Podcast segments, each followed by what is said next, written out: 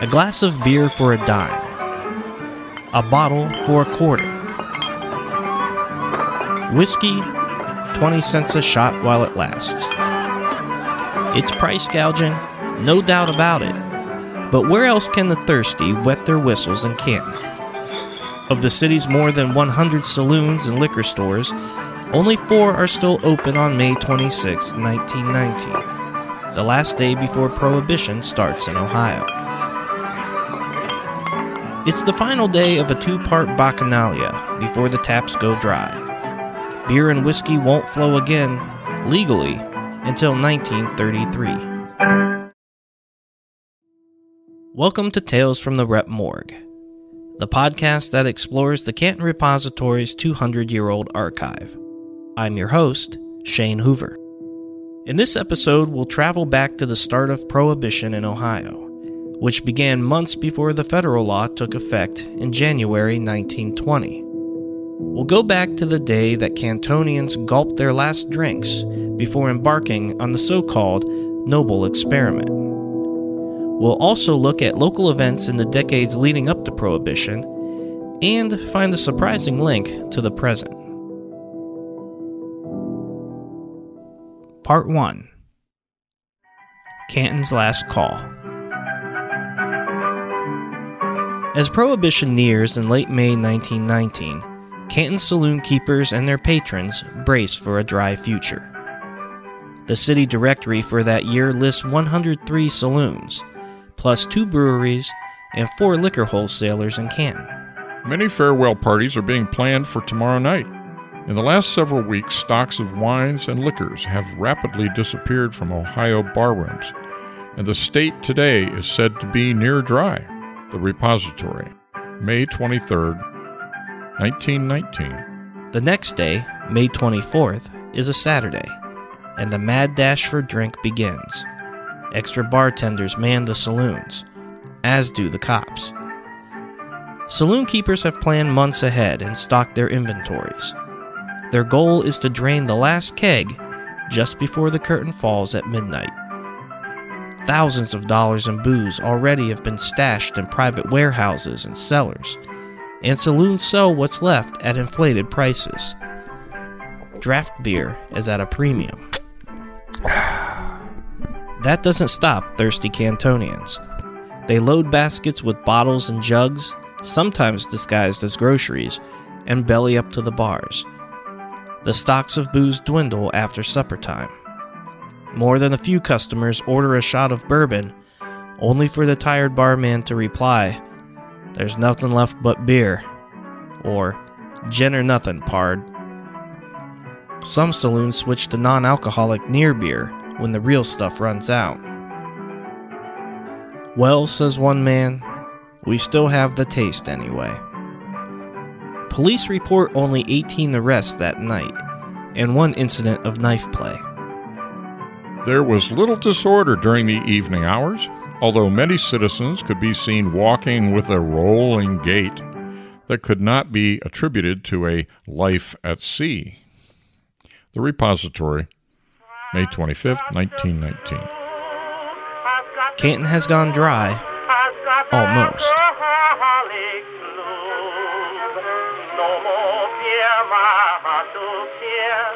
Goodbye, whiskey. You used to make me frisky. So long, highball. So long, gin. Oh, tell me when you're coming back again.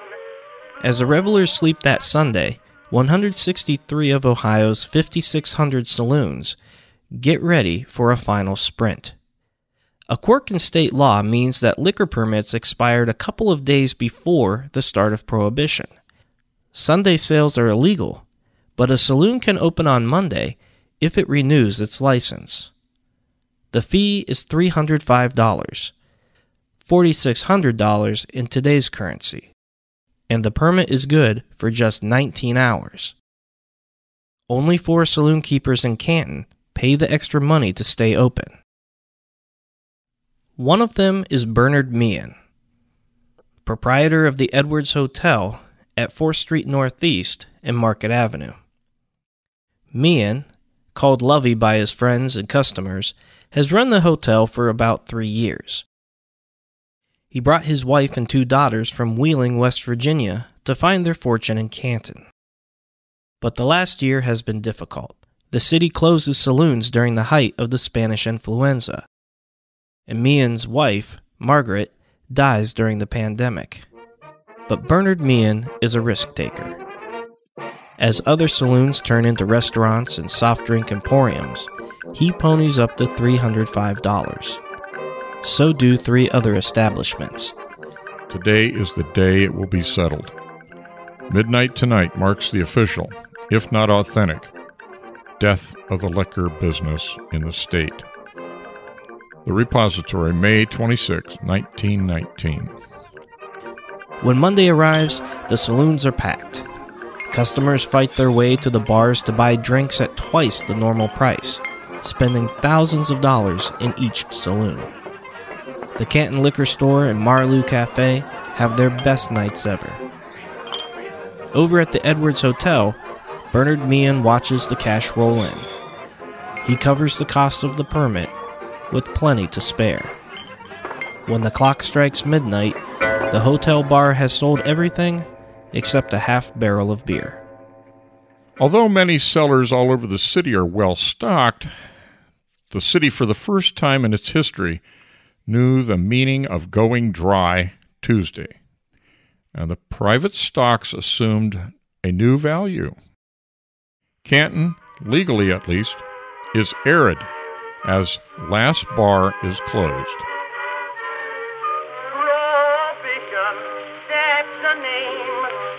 Part two, when we come back.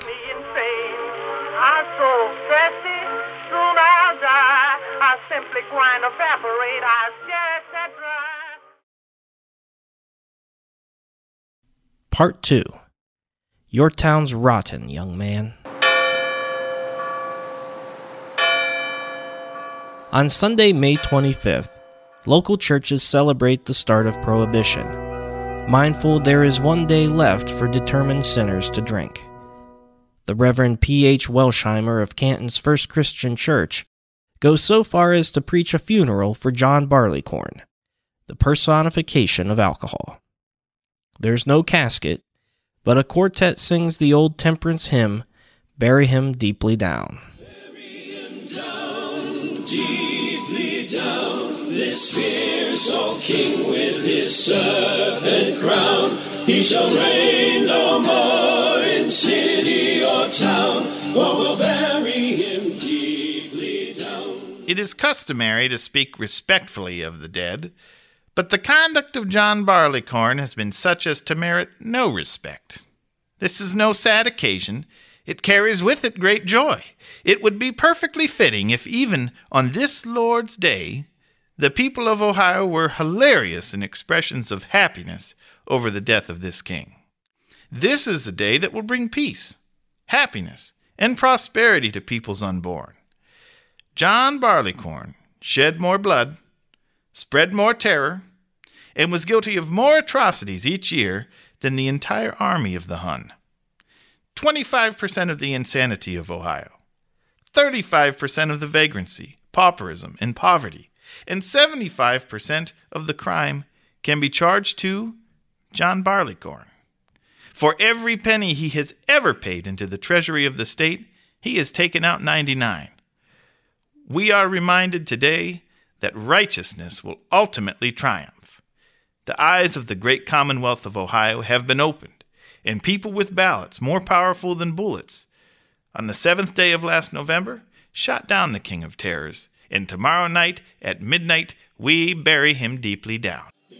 Reverend P. H. Welshimer, First Christian Church, May 25th, 1919. Bury him deeply down, or will bury him deeply down. It's easy to cast temperance supporters as prudes and zealots, but by the time Prohibition starts, the nation has been on a century long bender. Beer and cider in early America are often safer to drink than dirty water from rivers and ponds. Distilling takes off later. Making liquor is a way to preserve and transport excess grain, and it generates tax dollars. But by 1830, Americans are drinking 7 gallons of pure alcohol a year. That's equal to 90 bottles of 80 proof liquor per person, three times the amount Americans drink today. Whiskey consumption drops to more modern levels by the end of the 1800s, but beer consumption balloons from 36 million gallons in 1850 to 855 million gallons in 1890. Over the same time, the national population merely triples. The growth of American cities in the mid 1850s highlights problems that many people associate with alcohol, says Nina Thomas, manager of the Westerville History Center, which houses the Anti Saloon League of America collection. There were a lot of concerns that were raised because um, the cities had things like joblessness and homelessness and high crime, and so people in rural areas were starting to to see that and start to blame, you know, alcohol consumption. Into the early 1900s, Canton's Court Avenue has so many saloons it is called Whiskey Alley, and where there are saloons, gamblers and prostitutes gather. So do vote seeking politicians with pockets stuffed with beer money. Canton's reputation is well known when hatchet swinging temperance radical Carrie Nation speaks to a repository reporter on her way to a hatchetation in the city. Your town's rotten, young man. I hear it on the train. How many saloons in your city? Something over 150, you say? Well, think of how many homes are required to support them. Think of the young men who are swallowed by them. Your mayor is responsible for all this Sunday desecration of which I hear. Carrie Nation starts her crusade in Kansas, but Ohio is already a key player in the temperance movement. The National Women's Christian Temperance Union starts in Cleveland in 1874, and an Oberlin minister founds the Anti Saloon League in 1893. Later based in Westerville, the Anti Saloon League is one of the most powerful dry groups in the country. Thomas says Ohio's place in the temperance movement grows out of earlier causes.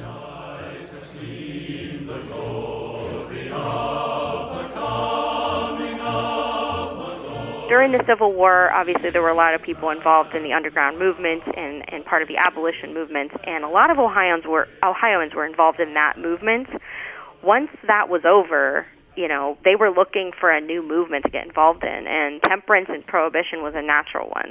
Methodists, Presbyterians, and other Protestant denominations strongly support temperance, as do Ohioans living in rural towns and villages. The cause intertwines with other progressive issues of the day women's suffrage, pure food and drugs, labor rights, and the federal income tax. But temperance leaders don't hesitate to make racist or anti immigrant arguments to advance their cause, and at times ally with groups such as the KKK.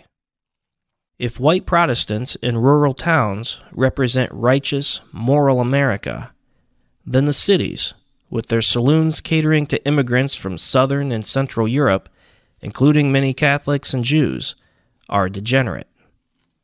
When Carrie Nation speaks to a crowd of 2,000 at Canton's auditorium in 1908, she knows just who to blame.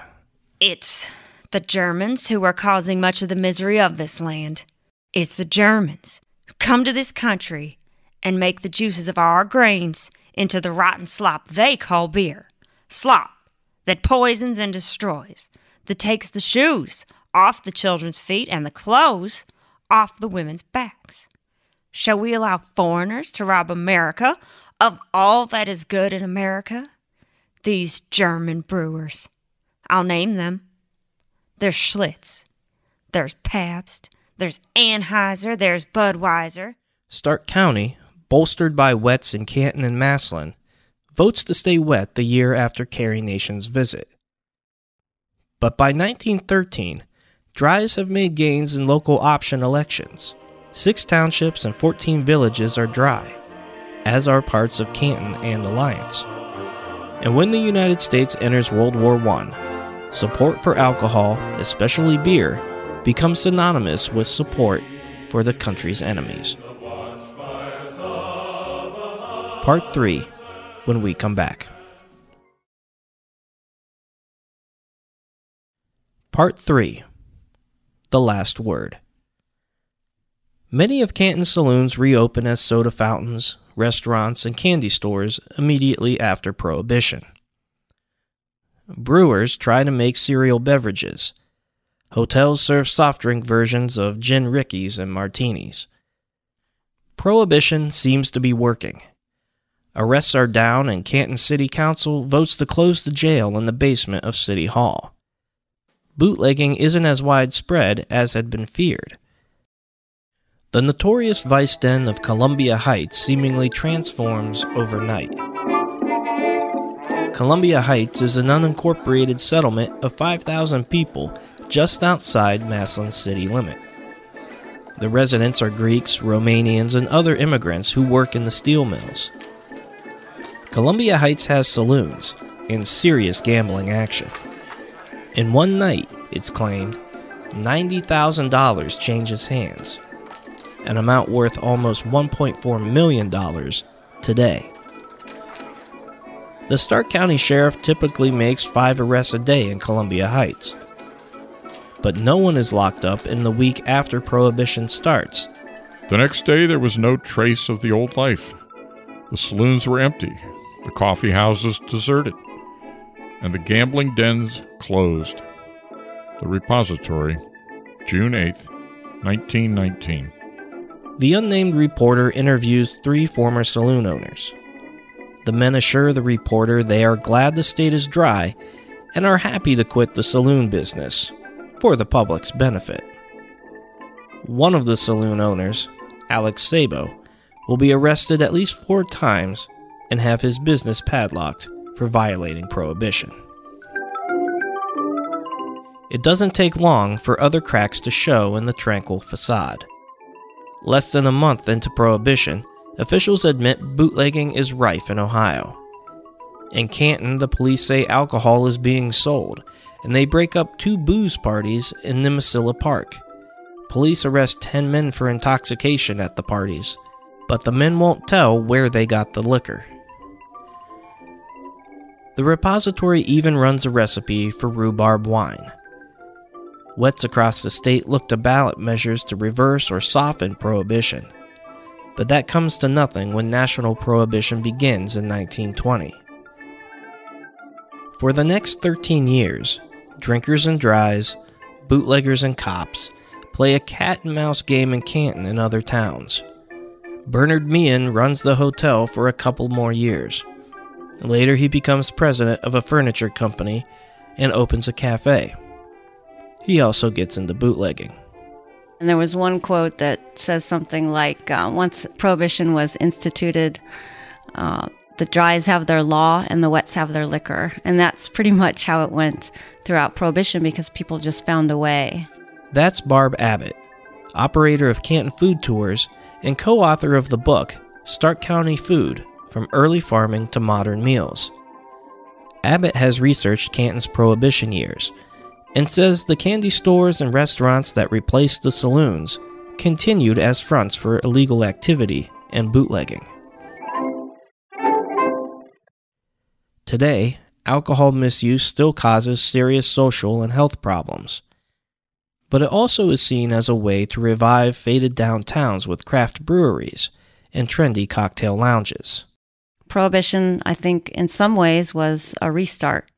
Today, alcohol is readily available. We can head to the Martini Bar, to the Canton Brewing Company to enjoy um, a glass of wine or a glass of beer. I think most of us do in moderation. And there's a lesson to be learned for overconsumption in everything in life.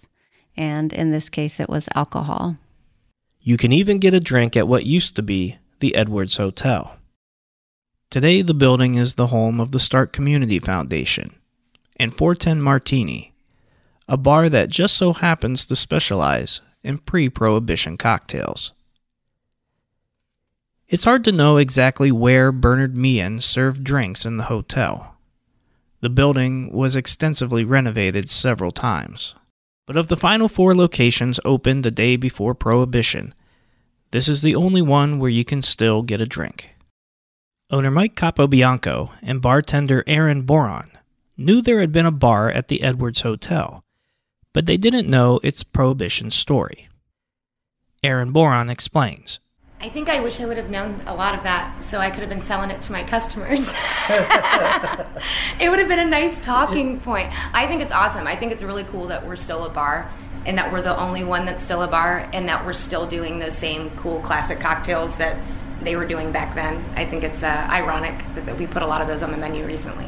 Capobianco says there's something about a well made cocktail that goes beyond the liquor. When I watch somebody make a cocktail, I'm not a bartender, but I love to sit there and watch somebody just shake the glass, how they pour it in, and how it's always a perfect pour right up in. The color looks great, it's a crisp, clean drink, and when you sip on it, you don't get that real strong alcohol taste. The, the flavors that are in that just kind of blend real nice to, to give you that crisp, clean, fresh feeling when you take a drink of it. On a recent Saturday evening, I duck into the old hotel and order a last word. It's a cloudy concoction of chartreuse, gin, lime juice, and maraschino liqueur. A bartender invented the cocktail in Detroit in 1916, and it became popular during Prohibition. I sip my drink and try to imagine the scene a hundred years ago. The clamoring crowd, the smell of cigars and beer, and the look on Bernard Meehan's face as his gambit pays off. Meehan's Gambit. Sounds like a good name for a drink.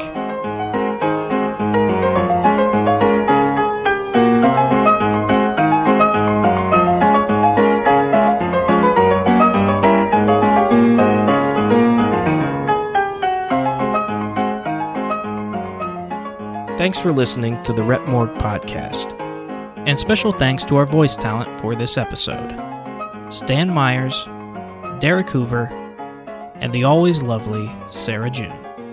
Songs in this episode included Original Rags by Scott Joplin, Blind by Maidon, Alcoholic Blues by Vernon Dalhart, The Smiler by Percy Wenrick, Bury Him Deeply Down by Anonymous, Battle Hymn of the Republic by the U.S. Coast Guard Band, Out of the East by the Rector Novelty Orchestra, and Froglegs Rag by Joe Rosie.